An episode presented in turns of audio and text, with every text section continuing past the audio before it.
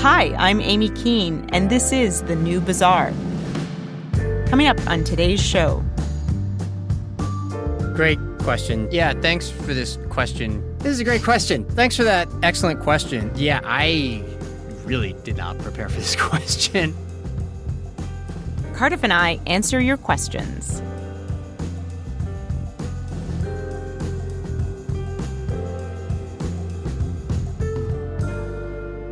Hi, everyone. As I said at the top, I'm Aimee Keane. I'm the executive producer of The New Bazaar. I'm also Cardiff's business partner in our company, Bazaar Audio. And while I am taking the host reins this episode, I assure you he's right here with me. Hi, Cardiff. How are Aimee, you? Aimee, you can keep the host reins, to be honest. You're going to do such a great job. Uh, I've always been a little curious to see what the guest chair felt like. So How's it going so far? yeah, it's not bad. It's comfy. It's cozy. Good. Are you ready for our summer mailbag episode? I can't wait. You might remember we last answered audience questions around Christmas, New Year's. So now, as we get ready to wrap up season one of the podcast, if you can believe it, we're going to tackle a whole new series of questions. Yeah, can't wait. We've got questions about the economy, about this podcast itself, uh, about our company, and even a couple of rather personal questions that our listeners have submitted. Yeah, So- thankfully the personal questions were more for you than for me. I'm actually quite happy about that. Yeah, I'm just going to have to reveal all kinds of things. Anyways, lots of fun stuff. So why don't we just get into it? Yeah.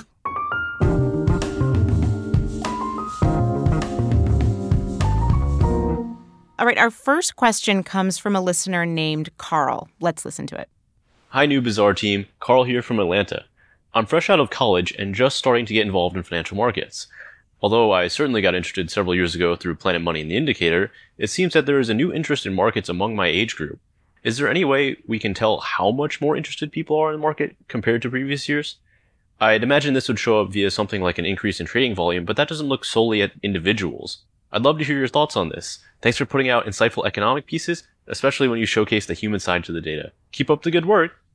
Carl, thanks for that excellent question and shout out to Planet Money and The Indicator, of my former professional homes.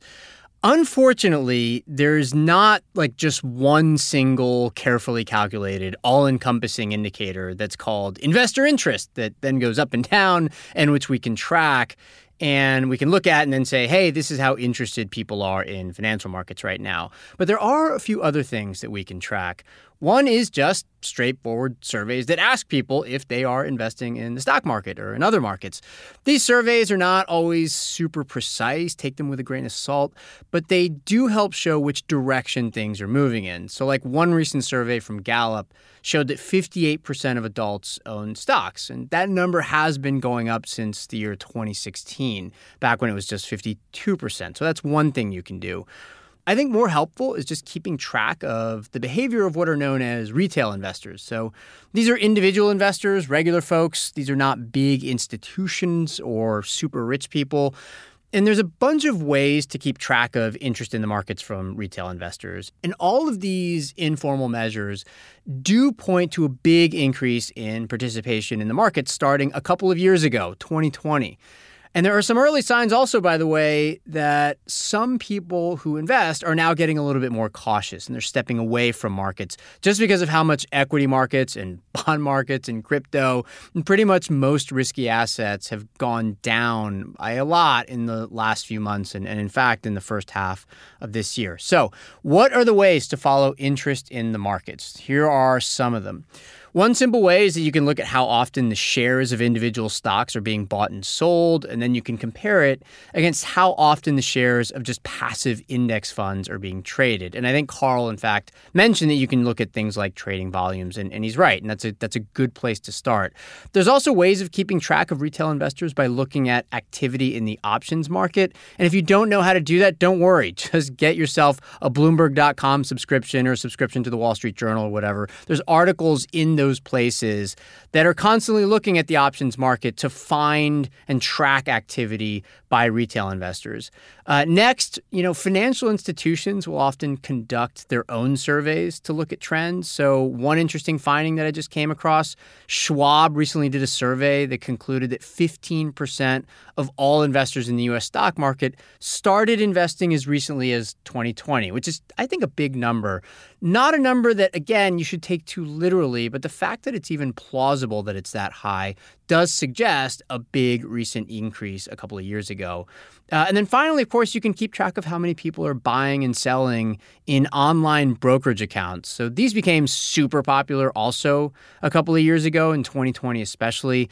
Robinhood, for example, I think is the most famous of these online brokers.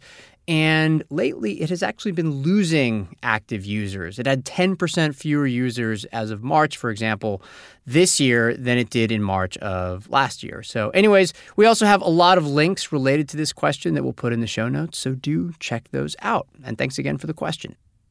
Quick follow up for you, Cardiff. For any of our listeners who consider themselves in this early stage of investing, just getting into it maybe over the last couple of years, what would you recommend that they read or listen to regularly? That's a great question. And I think if you can afford it and it's not cheap, my favorite economic analyst is someone we have on the show quite often. His name is Matt Klein. He writes the Overshoot newsletter. So check that out. If you can't afford it, and I totally understand, okay, there is a lot of good options that you can find for free online. So just start looking around like the financial blogs, right? Read Josh Brown at the Reformed Broker. That is not behind a paywall or anything, and he's fantastic. Read some of his colleagues like Michael Batnick. They do fantastic work on financial markets. Strongly recommend them. And if you just go to some of their articles, you'll find a lot of great links that you can click around uh, to find, you know, some really great commentary there.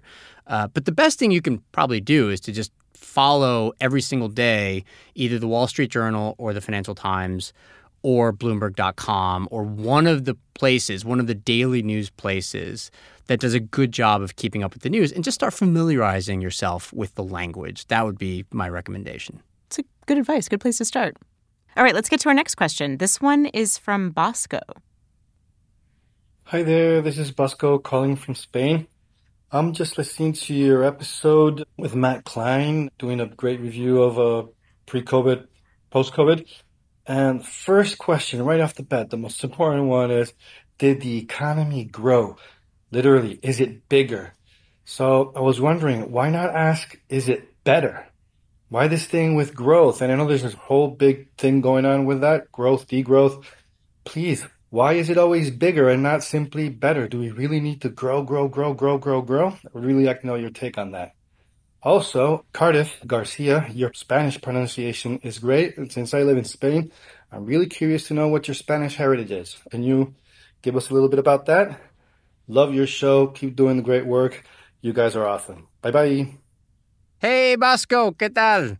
Thanks for that question. Uh, to take these in reverse order, my family's Cuban. My parents were born in Cuba, and I grew up in a multi generational Spanish speaking home with my mother, my grandparents, and even for a time when I was really young, two great grandparents. And Spanish was actually my first language. I've managed to retain just enough of that Spanish to make a bunch of Spanish speaking friends in adulthood and to keep them, but I do lose practice from time to time. On the question of why GDP growth is so important, let me separate this into a couple of different points. Uh, first, it is true that GDP is an imperfect measure of the economy. In our episode with Diane Coyle, we partly got into why that is, and she is just fantastic on this topic. Buy her book, uh, GDP A Brief but Affectionate History, if you haven't read it. It's fantastic. GDP should be combined with other statistics to better understand the economy. But even on its own, I got to say, it's not bad. It's not useless.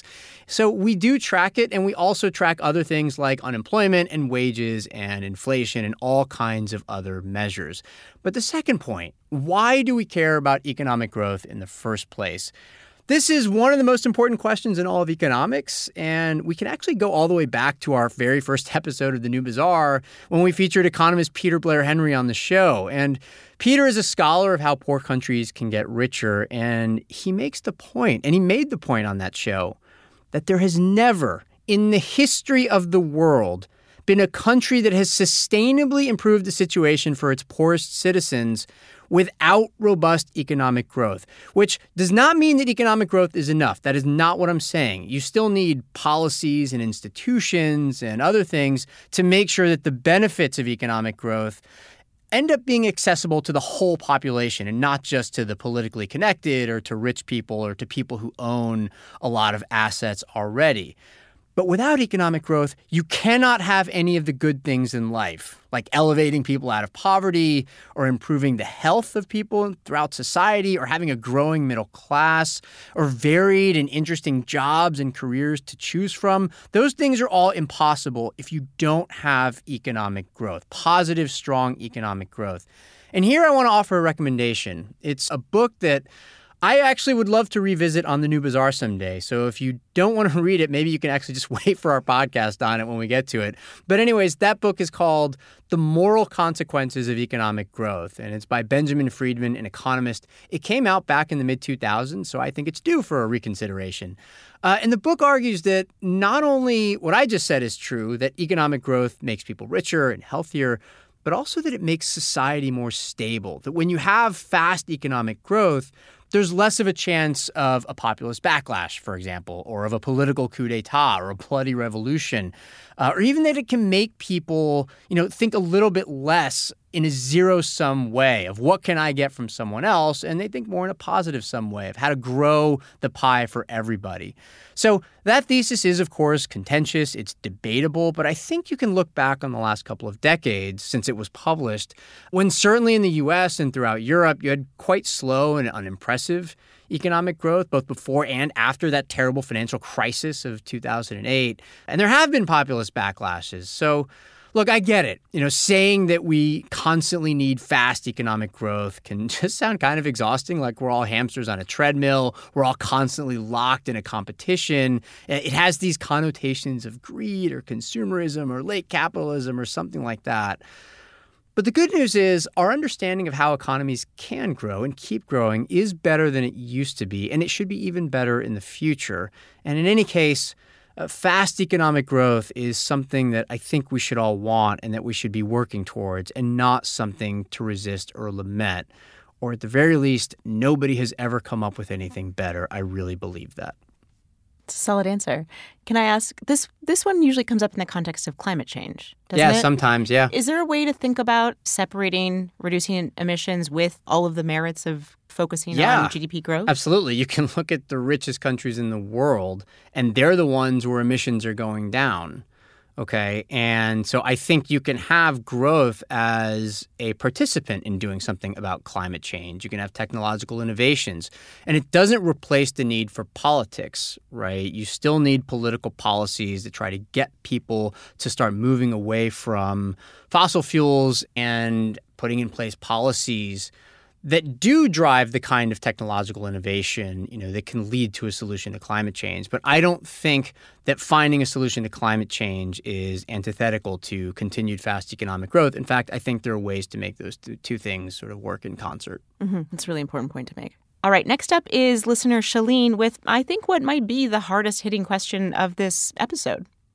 Hello, I'm Shalene Modi from Huntsville, Alabama, also known as Rocket City, USA. And I have a just an honest question to get to know each of you a, just a bit more and in the spirit of some levity. So for each of you, what is your third favorite dinosaur? That is all. Keep up the great work. Thank you so much. Best wishes.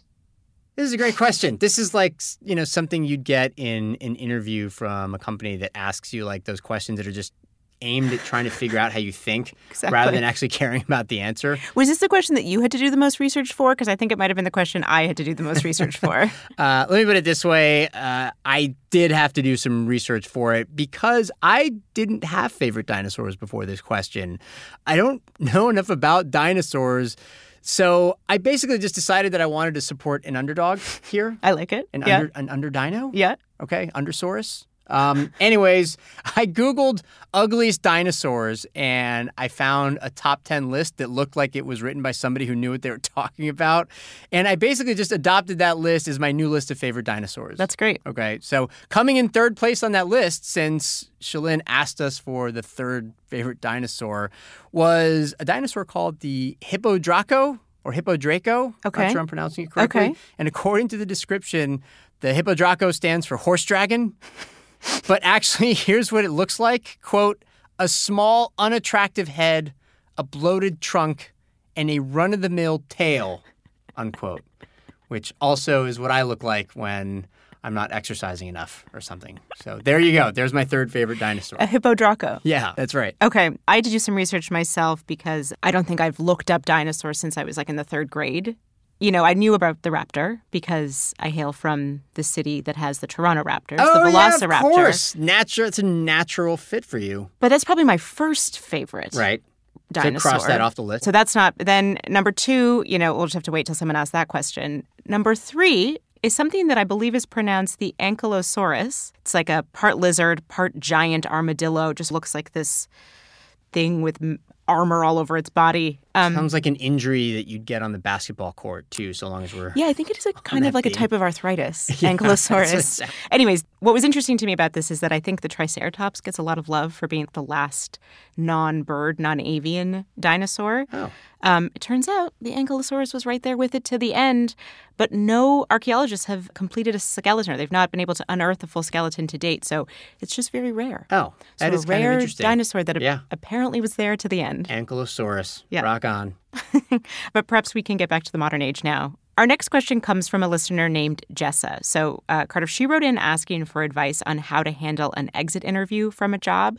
And this one came in after we had Stacey Vanek Smith on the show discussing her book, Machiavelli for Women, all about strategies for negotiating all manners of scenarios at work. So, let me just read you Jess's email. Okay. She says, Hi, Aimee and Cardiff. I love everything you're doing with the new bazaar. I especially love listening to Cardiff double down on line to HR. this is just a fan favorite. Everyone seems to love I got in a lot of trouble for that one. We got a lot of a lot of mail saying uh, they disagreed with me on it, so I won't revisit that. But yeah, fair enough. Anyways, yeah, continue. But here we go. She says, I recently quit a job where I suspected HR had lied to me. Your episodes made me think about how to respond to an exit interview they gave me. I didn't give away much in the exit interview where the HR lady asked very direct questions about compensation at the new job I had accepted elsewhere. But she was very solicitous of feedback about how they could better retain good employees. And they sent me home with a hard copy of a survey asking questions. So she says, I would covet your opinion on how much information you would give them. Ooh, thanks, Jessa. You know, whether to actually give useful feedback at an exit interview is a really interesting question. And it's not just whether to give useful feedback, it's whether to do the exit interview in the first place. Yeah. You're leaving, what's in it for you, and so on. A lot of times, that decision, I think, can get caught up in the understandable emotions of leaving a job, especially if the circumstances were just not that great. Like if you're leaving a job that you hated or you felt like you were pressured out, or maybe if the colleagues that you're leaving behind are angry at you for leaving or your former manager or whatever that's not always a great frame of mind to give feedback in. And so you might end up saying stuff that you regret later. And like, frankly, it's just hard to know because you're on your way out if anyone at your old workplace actually cares about that feedback or if they just want you to go through the motions of the exit interview because that's the protocol. Or even if they want to hear your reasons for leaving so that they can then say, aha, this is why Jessa said she was leaving, and these are clearly nonsensical reasons. And so they end up just rationalizing your exit in ways that aren't necessarily true. Here's my recommendation, and it's based on absolutely no research. Okay, it's just something I came up with. This is not based in science or anything like that. Uh, you know, uh, we're not advice people, right? We just happen to be answering readers' questions, and this was yours. So, my recommendation is that if the business you're leaving asks you for honest feedback, tell them that you'll be happy to give it to them in three months. Because if they really care about your feedback, and if like you really care about giving them feedback, then it shouldn't matter any less three months from now than it does right now, right? So if it happens, by the way, great. They get in touch with you, go ahead and give them the feedback. Okay, they clearly do care. And if you still care to give it to them, then go for it. But in all likelihood, by that point, I think they probably will have just moved on. And ideally, you will have moved on too. And you'll realize that the stuff that bothered you so much when you were working at that place every single day, when the atmosphere of the workplace was all around you, just won't matter anymore now that you've been working at a new place. And you'll have the perspective that only a bit of time can bring. Yeah, that seems like good advice just to take a minute, t no Take matter what. Yeah. Uh, have you ever had an exit interview? Yeah. A good one? Yeah. Uh, I've had some useless ones and some ones where I wondered if they ended up using it, but I never bothered enough to find out. And Yeah. frankly, I, I came away thinking it was just a waste of time for everybody. Yeah. Yeah. Let's get to our next question, which, in the spirit of summer and wedding season, I just can't wait to hear what you think about it. Hey, it's Amelia from London. This one's for Cardiff. It's about wedding economics. I came across a report from a credit reporting agency, Experian, which said the average cost to attend a wedding was £567, which is almost $700, and that a third of people were declining the invite or doing mad things like staying up all night to avoid accommodation cost. Anyway, it reminded me of speaking to Cardiff once about him going on a wedding strike after a particularly expensive season of weddings. Personally, I've only ever regretted not attending a wedding that I was invited to, partly because it was in a far flung place, Australia, and I made a future vow to try and get to them wherever they were. So I guess I decided there was an emotional benefit to take into account. But Cardiff, is there an economic case for declining a wedding invitation? First off, we should probably let our listeners in on this one, shouldn't we? Yeah, of course. Amelia is a former colleague of ours. And a very dear- Times, very dear a friend of ours. Yeah, we Um, love Amelia. In fact, you know, she's the reason we got to work together at the FT in the first place. Yeah, and there's some history that's important here too. You know, when I made this comment about going on a wedding strike to Amelia, it was during a time in my life when I was attending a lot of weddings. Yeah. I was a little bit younger and you know, I was a journalist and a lot of my friends were frankly in more lucrative professions. And so they were having all of these incredibly lavish, really fun weddings in places all throughout the world. And I got to say, I loved going to them. I don't regret going to them. But I was always broke. I was always Yeah. using my vacation days Yeah. on these weddings. And some of them were like super worth it. You know, one of my friends got married in Beirut Wow. and we took a big trip, you know, to go see the not just the wedding, but then I, I went to Syria and saw some other amazing things afterwards, and it was incredible. But there were just a lot of them, and it was really expensive, and I couldn't afford it. And I just find the entire wedding industrial complex to be a huge scam. Yeah. There's so much unnecessary excess in it. And it imposes massive burdens, especially on the people who attend a lot of them and who end up not getting married themselves, like me, for example. Yeah, right? not getting to have all those people show up and, and spend their money Well, on you and, and the, your day. The other thing, and this is when I when I go on the rant, is that a lot of times you're just flying to a distant place to go to somebody's wedding, essentially to say goodbye, because the trajectory of your friendship afterwards ends up being radically divergent, right? Like, you know, your friends who get married might leave the city that you all used to live in together. Mm-hmm. They might have kids, start a family, and quite understandably, that's where you know their attention is focused for the next 18 to 25 years of their lives. And so, anyways, it's a massive cost. I don't think it has to be that way. And I wish that it were just a little bit easier. This isn't like the days when somebody would have a wedding because everybody was getting married at age 22 and they needed all the wedding gifts, you know, so that they could put it in their starter home and so on. The world is a little different now. And so, yeah, I was I was bitter about it all. And what I told Amelia was that if I could go back in time to when I was like 22, it might have been a good idea then to have just said that I'm never going to anybody's wedding and just issued a blanket statement. Because the problem is that once you go to one or two of your friends' weddings, then it's like if you turn down future weddings, it's like you're making a judgment Yeah. on where your friends are in the hierarchy of your friendships or Exactly, whatever. you know, yeah. that you value some friends more than others. So, anyways, my rant is mostly about the cost of attending weddings Exactly. the gifts and if you're a groomsman and I've been a groomsman in a whole bunch of people's weddings, you know, you have to get the tux. I think it's worse for the ladies, hotel rooms and so on. Yeah. You know, on and on down the list. There's all kinds of things involved and I wish we put a little bit less emotional weight on attending these events, mm. which I think should be more about the couple, the people getting married, than it is about, you know, the trappings, the surroundings, the mm-hmm. people who attend and all of that. It's just too expensive and yeah, so I protest a little bit, you know. But happily, like I'm less bitter about it now because I'm older and fewer of my friends are getting married now. And I will admit that like it wouldn't be a bad thing if some friends of mine got married now. I wouldn't Just mind have- yeah. occasionally attending Yeah. one of these weddings. But Yeah. when I was younger, it was super hard. It was super expensive. Yeah. I got married in the pandemic, so nobody could come. Right. Perfect. But actually, one of my like favorite things because we couldn't have friends or like that many friends, we had a couple of friends there.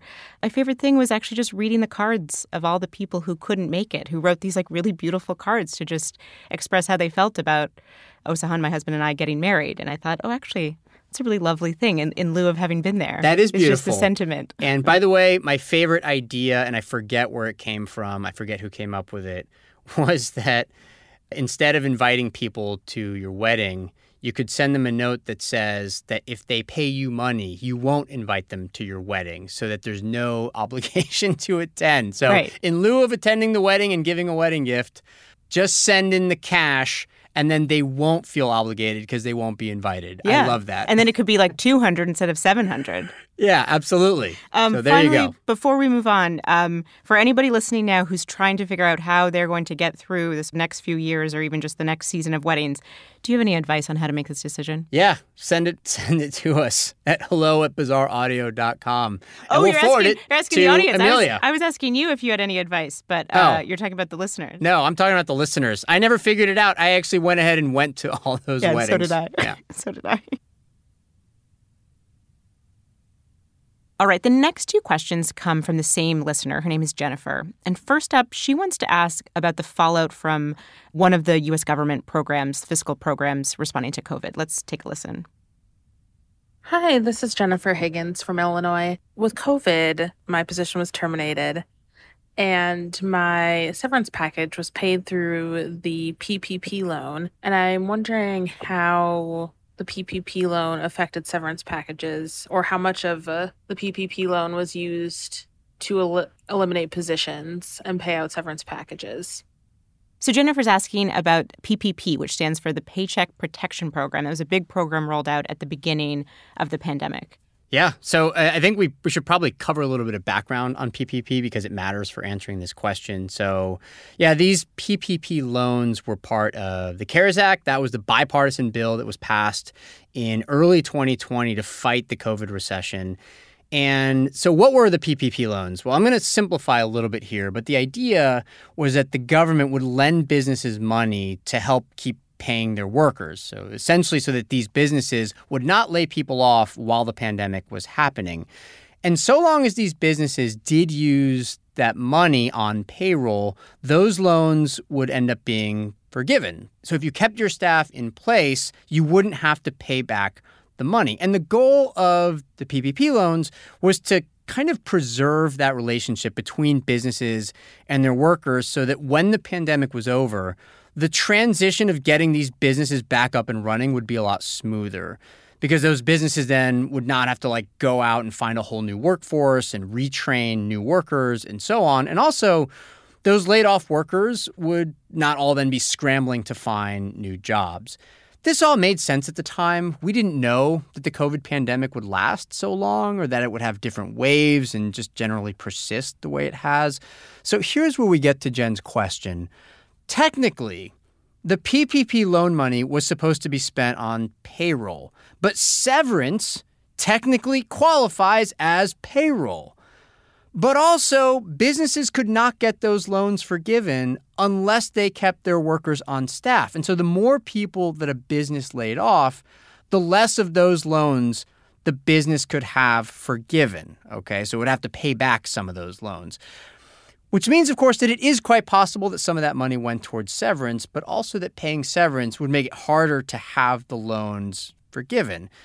And so I tried to find some specific numbers on this, uh, on severance specifically. I could not find them. But if you want to know more about the PPP loans generally and how they were used, there is a report from the Government Accountability Office that was published about a year ago that noted just how quickly the program was put in place, which is understandable. Things were moving fast, but which also made it really hard to monitor how effective the program actually was. That report also estimated things like how much potential fraud ended up being associated with the program because if businesses presented themselves falsely to get those loans or to have those loans forgiven, then that could be a problem. So the report just did all kinds of things. It tried to track how the money was used. And I would note that that report did not mention severance in it. So I suspect there is no way to know just how much money from the program was spent on severance. I looked everywhere. But if another listener has an answer to this, uh, please let us know and we'll forward your response to Jennifer. And in the meantime, we'll also post a link to that GAO report and a bunch of other stuff in the show notes for this episode. Perfect. Yeah, lots of additional reading for all of you Yeah. who want to like really dive into the substance of That's all right. of these answers and in today. fact, to read all that extra stuff we're going to link to, go to our website and not just to the show notes that are in like your app where you listen to your podcast because there's so much extra reading that actually wouldn't fit in the constraints given by those apps. So go to the website, bazaaraudio.com, find the new Bazaar, and that's where you'll find all that extra stuff. Jennifer had another question for us, Cardiff, and this one is a really interesting one, starting to look at some of the economic implications of the Supreme Court's decision to overturn Roe v. Wade. So let's take a listen. My other question is since the overturning of Roe v. Wade, I've looked into getting a hysterectomy, and my partner has looked into getting a vasectomy. And I'm just curious how insurance companies will be affected by the overturning of Roe v. Wade. Great question, Jennifer. And there's a mandatory caveat here. I want to be absolutely abundantly clear. Please do not base even some tiny part of any major life decision, medical or otherwise, on what you hear on a podcast, especially this podcast. I have no idea what I'm talking about most of the time, okay? Right? I mean, I just, true. I know, That's fine, fine. But like, just don't do it. And I'm not even saying that like Jennifer specifically was about to do that. I just want to make that point to everyone Sure. who listens to this podcast. Do your own proper, comprehensive research. So the question insurance and the overturning of Roe v. Wade. So, this issue partly turns on whether companies, uh, as part of the health insurance plans they offer to their workers, can provide abortion related benefits to their workers who are based in states where abortion will now be illegal. So, covering things like travel costs to another state or an abortion itself.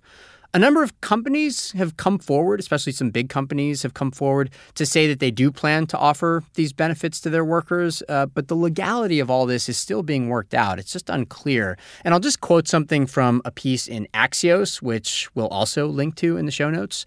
Axios has done a really good job of covering this, and they write, quote, Self-funded health plans, which most large companies have, are regulated by the federal law known as ERISA, which preempts state laws that regulate benefits. But businesses that offer coverage through the purchase of insurance, so these are typically smaller employers, still are subject to state insurance laws and rules, according to the Society for Human Resource Management. So it might be harder to offer these benefits for smaller companies, uh, and there could be some privacy implications as well.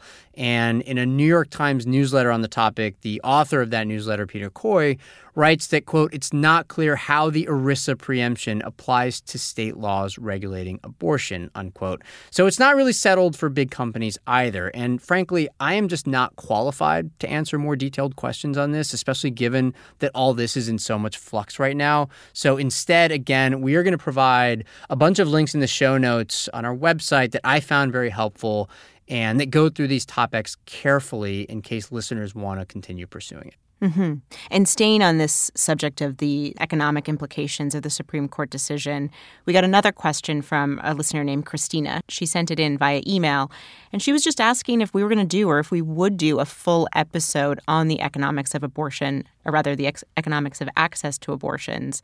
I remember actually we talked about this over the weekend after that decision came Yeah. in, and you noted a piece that you'd read in the Wall Street Journal that I thought actually sort of put this in really great context. Maybe we can just start there with where does the research stand today?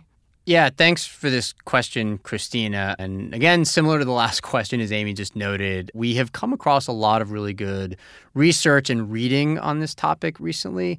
So rather than do a whole episode, we think it's maybe better to just point people in that direction. Aimee just mentioned a really great place to start. It was a short essay in the Wall Street Journal, and the title of that essay is The Controversial Economics of Abortion Law, which makes the point that the existing economic research on abortion is about to get a lot more scrutiny now that Roe v. Wade has actually been overturned, more scrutiny maybe than that research had gotten in the past.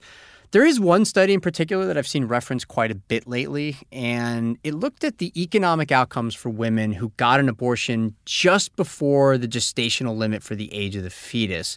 And then that study compared those outcomes with the outcomes for women who arrived just too late and were turned away and could not get an abortion. So it created this kind of natural experiment where you have these two sets of women who are largely the same in terms of their socioeconomic backgrounds, except one group did have abortion access and one did not.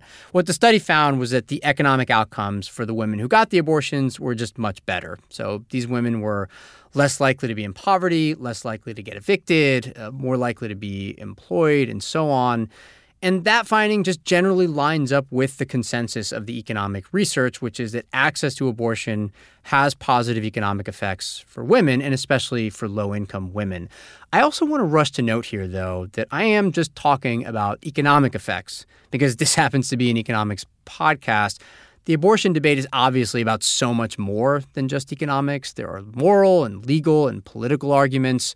Uh, economics can maybe inform those other dimensions, but it does not replace them. And so just wanted to make that abundantly clear. Aimee and I have our own views on this topic, but we're here trying to explain the economic angle. So, Anyways, I also suspect that quite a lot of new economic research will be done about abortion in the coming months and years now that things have changed so much. And so, meanwhile, do check out the show notes at our website. We actually have a lot of links in response to Christina's question. And I also want to thank Christina for that question. Yeah. And as you say, Cardiff, you know, in the coming months and, and certainly years, there's just bound to be much more on the subject. We're about to learn a lot more about this issue. Yeah. Yeah. All right, uh, on to our next question from Sky, sent in a voice memo. Hello, this is Sky. I'm originally from Canada, but I've been living in Taipei, Taiwan, teaching English for the last five years. And I just have a quick question for Aimee. I'm wondering what led her to be a fellow Canadian working and living abroad. And I'm wondering if there might be any economic reasons why she ended up in the US, such as better work opportunities in her field. All right, thank you very much.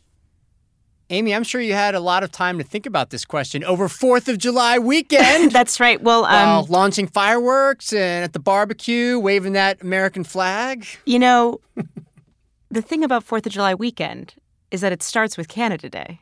Oh, okay. Which is July 1st. All right. I totally pe- knew that. A lot of people don't know that. July 1st, the beginning or the It's just called Canada Day? Canada Day. Okay. Yeah, celebrates uh, the Dominion of Canada. Okay. July 1st, 1867. All right. Anyways, yes, I did have a lot of time to think about this. And the answer, Sky, first of all, just thank you for the question. But the answer is yes, indeed. There are economic reasons. And then those economic reasons soon transitioned into just much bigger, all encompassing life reasons. Personal reasons. Personal yeah. reasons, you could call them. But to, uh, Make a long story quicker, 10 years ago, I was working in television in Toronto, but I really, really wanted to be a journalist. For those of you who might not know, in Canada, you basically, even in the early days of the internet, you have access to everything, almost all the media that's in the US. And then, of course, this sort of section of Canadian made media you're also consuming. So I was very aware of sort of what, what could be, but actually in the Canadian market, it was relatively tiny, couple of newspapers, couple of TV stations. And I just felt like with my undergrad degree, I just didn't have the skill set to actually get one of the few jobs at a Canadian based outlet. So I thought, well, maybe I can go to school in the US. One of the amazing things about being a foreign student in America is that you're eligible for a one year work visa. It's called OPT or the Optional Practical Training Visa. So that was the visa I got after going to school, was the visa that I used to get my first job at the FT and work with Cardiff. And as they say, the rest of that is history. But going to school, I did a, a master's program in journalism, a one year program. At um, Northwestern. At Northwestern. Very prestigious school. in a sense, yes. But on that first day of school, I also happened to meet the man who would later become my husband, Osahan, who I mentioned earlier, he's American. And we both came to New York for work after school. And so we're here together in New York largely for economic reasons because both of us have had a lot, lot of opportunities for work to be here, but we've also made our life here. I like how you mentioned that they have the internet up in that frozen Arctic tundra that you come from of Canada. What I was referring to is in if you go way back to the days Oh, of dial-up, you Yeah, know, yeah, I yeah. could still watch like Katie Couric on the Today Show or read, you know, whatever blog. right? I think if you're in the U.S., you don't always realize like just how far American culture and Ameri- American media spreads. But growing up in Canada, it very much felt like it was ours. It just was, you know, there was a little bit of a barrier in between. Mm-hmm. We couldn't get those jobs, but we could consume all that was produced from American media outlets. All right. Um, Well, happy immigrant story then. Yes. Yeah. All right. Let's move on. We're getting close to the end here. Um, Let's move on to our next question. This is from Ruben, who writes with two specific questions. The first, he says, When is the series about the Negro baseball leagues coming out? Maybe I'll just answer this first one and then we'll get to, to the second question. So, first of all, Ruben, thank you. What Ruben is referring to is a project that we said we were working on very in the very early days of forming this business, Bazaar Audio and it's about Negro Leagues baseball. It's going to be an audio series. And Ruben, to give you the update, we've been developing the show, and right now we're in the process of looking for the right production and financing partner. And we hope, if all goes to plan, that we will be able to publish this later this year. Yeah. Should note that Aimee's done a lot of great reporting on this show, and it's really come together nicely. And it's a mix of a personal story because Aimee's grandfather played in the Negro Leagues, and also a lot of fascinating findings about the business and economic side of the Negro League. So we're actually really excited about getting this done, and it really is coming together now. It's It actually is. it's actually happening. It so is. We can really say that. we're very excited. Ruben's next question is Are you going to do an episode on the failings of liberal economic policies? Following the interviews about conservative academia and neoliberals. We've had this question a few times. Yeah, so on this question, I think in this case, Ruben is using the word liberal to mean left wing or left of center because he contrasts it with our episodes on conservative economics and our episode on neoliberals, not liberal as in classic liberalism, Yes. the much older version of this word where it meant things like tolerance and you know freedom of expression the rule of law and things like that when people refer to the liberal world order i think what ruben's talking about here is left of center left-ish in the american sense of the word liberal so i just want to make that clear and so there's two episodes that he mentions uh, the one with Karl Smith about conservative economics and the other with Jeremiah Johnson about neoliberalism. Those episodes were all about shifting definitions. So, for example, the populist conservative backlash of the last six or seven years has made it hard to know what conservative economics actually stands for right now, what it means. Neoliberalism, the word itself used to mean something totally different than what modern self identifying neoliberals mean by it. And so there were questions about those concepts that I just found fascinating. You know, ideas of how to define these terms and how to stop people from talking past each other because they're all using different definitions of the words instead of talking about their disagreements on actual ideas or actual policies. But I am going to be honest, I don't really have similar definitional questions about left wing economic ideas, which doesn't mean that those ideas are unimportant at all. Um, I just don't have that same kind of fascination or even confusion about what the sort of left of center economic agenda is right now. But that might change. At some point, I might. And when that happens, uh, we'll find a good guest for an episode. And I'll keep looking, I promise you that. But as of right now, no particular plans. But thanks for your question. Yeah. Thank you, Ruben. Are you ready for our last question? Let's do it. This one's really going to turn the spotlight on our company, on Bazaar Audio. It's On from, us. On us. You know what it is? It's like blasting a spotlight at a mirror. That makes me want to close my eyes. Hello, my name is Guillermo Sanchez. I'm from Monterrey, Mexico, and I'm a very big fan of your show. So my question is this, is this podcast profitable? I think the reason why I'm asking this is because the New Bazaar has become one of my most favorite podcasts. I listen to it every week and I'm very concerned that if this isn't profitable or worth your while, you're going to cancel it. And I want to continue to listen to it. So can you give us some perspective as to what the future holds for this podcast? Thank you. Bye. Yeah, we're concerned too, Guillermo. Thanks.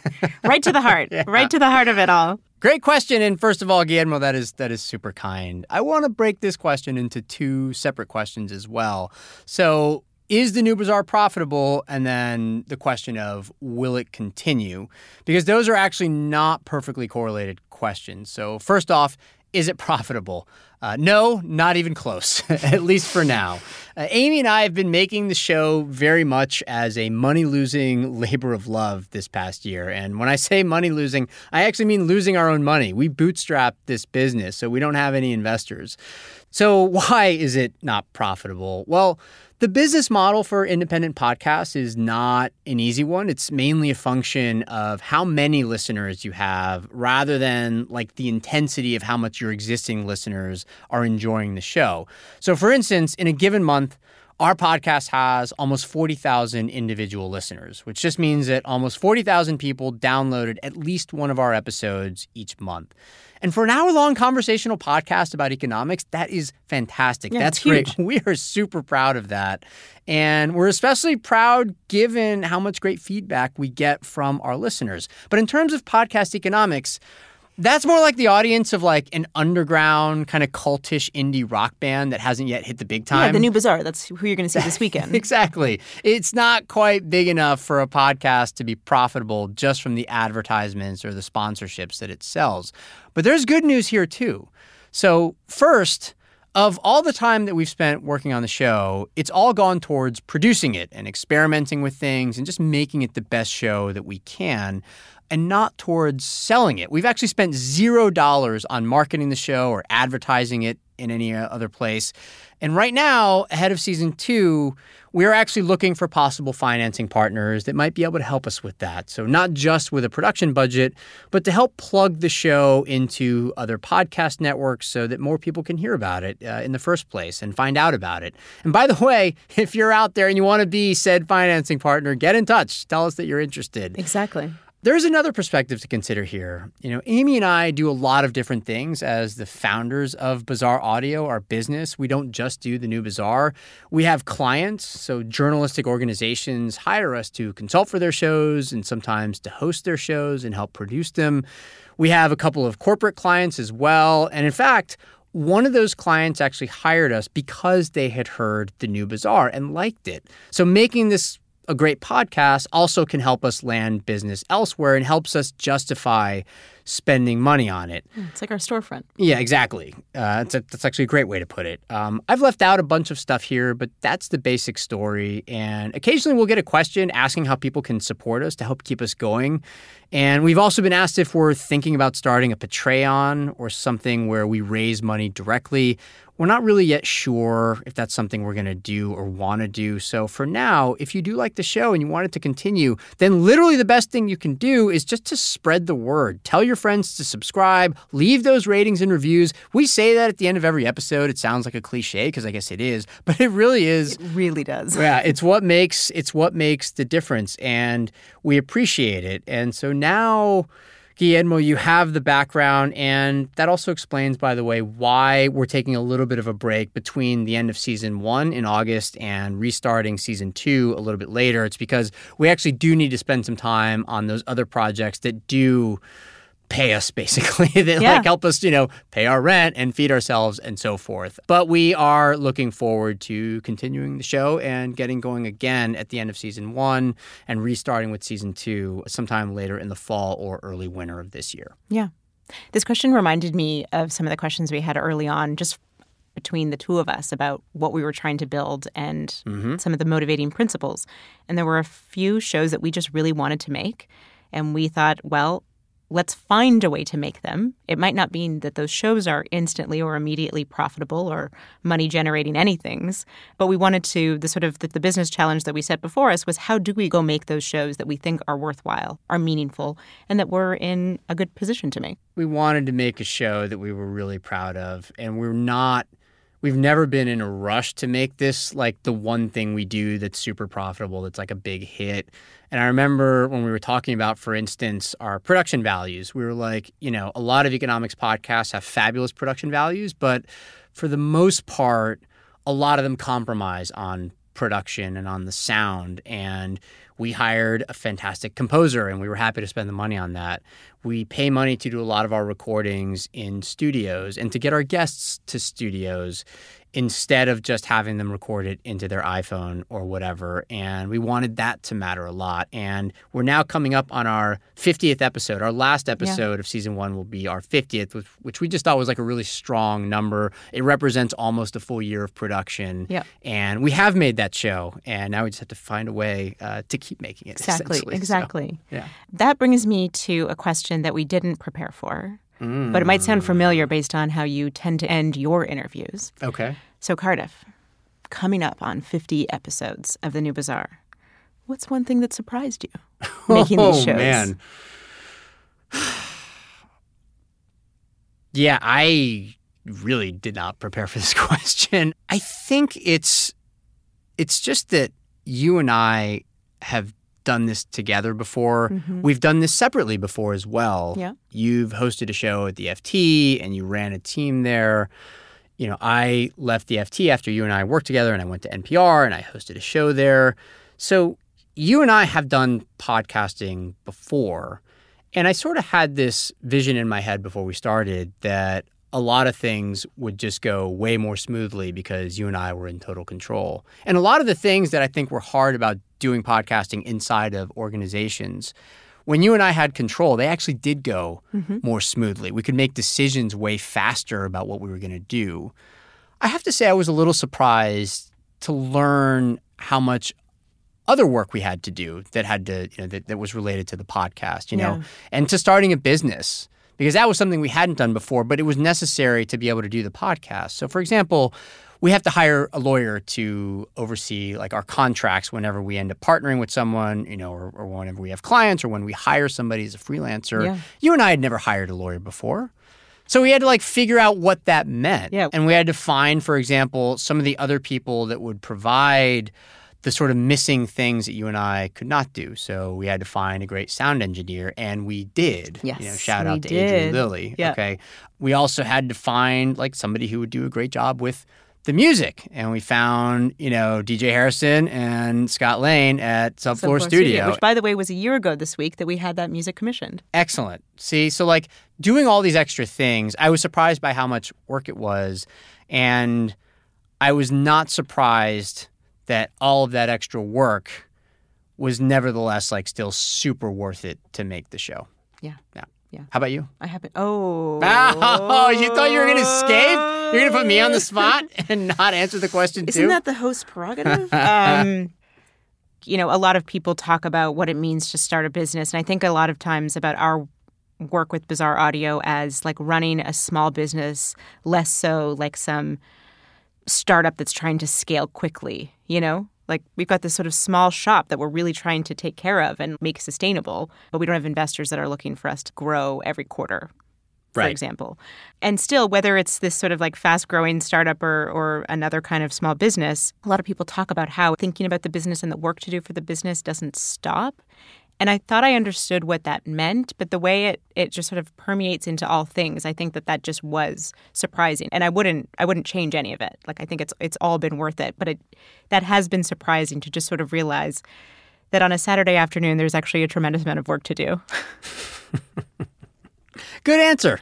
Yeah, that was a good answer. And uh, yeah, in terms of you know surprising you back, uh, as they say, you can take the host out of the host chair, but yeah, you know that's not going to work. But you can't take the host out of the chair, it seems. but no, wait, no, you can't. Right? Uh, sh- I think we should uh, just bring it home. But you Um, can't take the host chair out of the host. it just doesn't work. I think the moral of this story is that the host probably could use with some coffee. Yeah, absolutely. the moral of the story is tell your friends.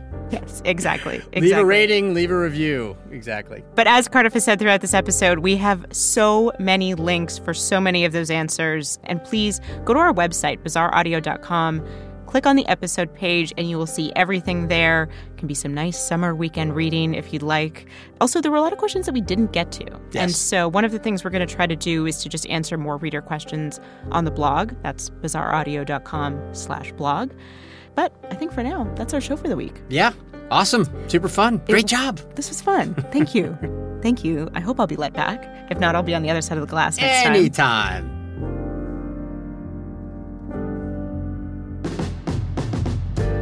Anytime. Just for good measure, The New Bazaar is a production of Bazaar Audio from me and host extraordinaire Cardiff Garcia. Adrian Lilly is our sound engineer, and our music is by Scott Lane and DJ Harrison of Subfloor Studio. Please follow or subscribe to The New Bazaar on your app of choice. And if you enjoyed today's show or any of the shows this season, leave a review or tell a friend. If you want to get in touch with Cardiff, he's on Twitter at Cardiff Garcia. I am there as well, far less prolific, but I'm at Aimee P. Keane. Or you can just email us at hello at bazaaraudio.com. And we'll see you with Cardiff back in the host chair next week.